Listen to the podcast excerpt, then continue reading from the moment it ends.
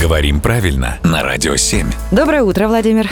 Доброе утро. Доброе утро, Владимир. Вопрос от слушательницы Веры. Очень часто в прессе стало встречать употребление предлога «за» в значении «про» или «о чем-то».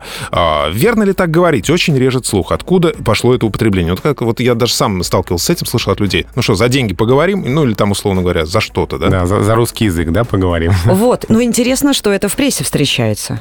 Это правда интересно, потому что, в принципе, это такое разговорно-просторечное, откуда происходит, возможно, диалектное, но пока нормой не являющееся. И то, что это в СМИ, ну вот это любопытно.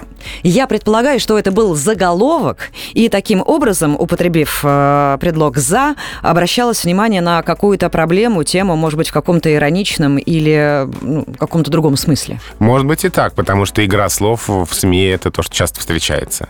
Но, в общем, э, нормативным такое употребление не является.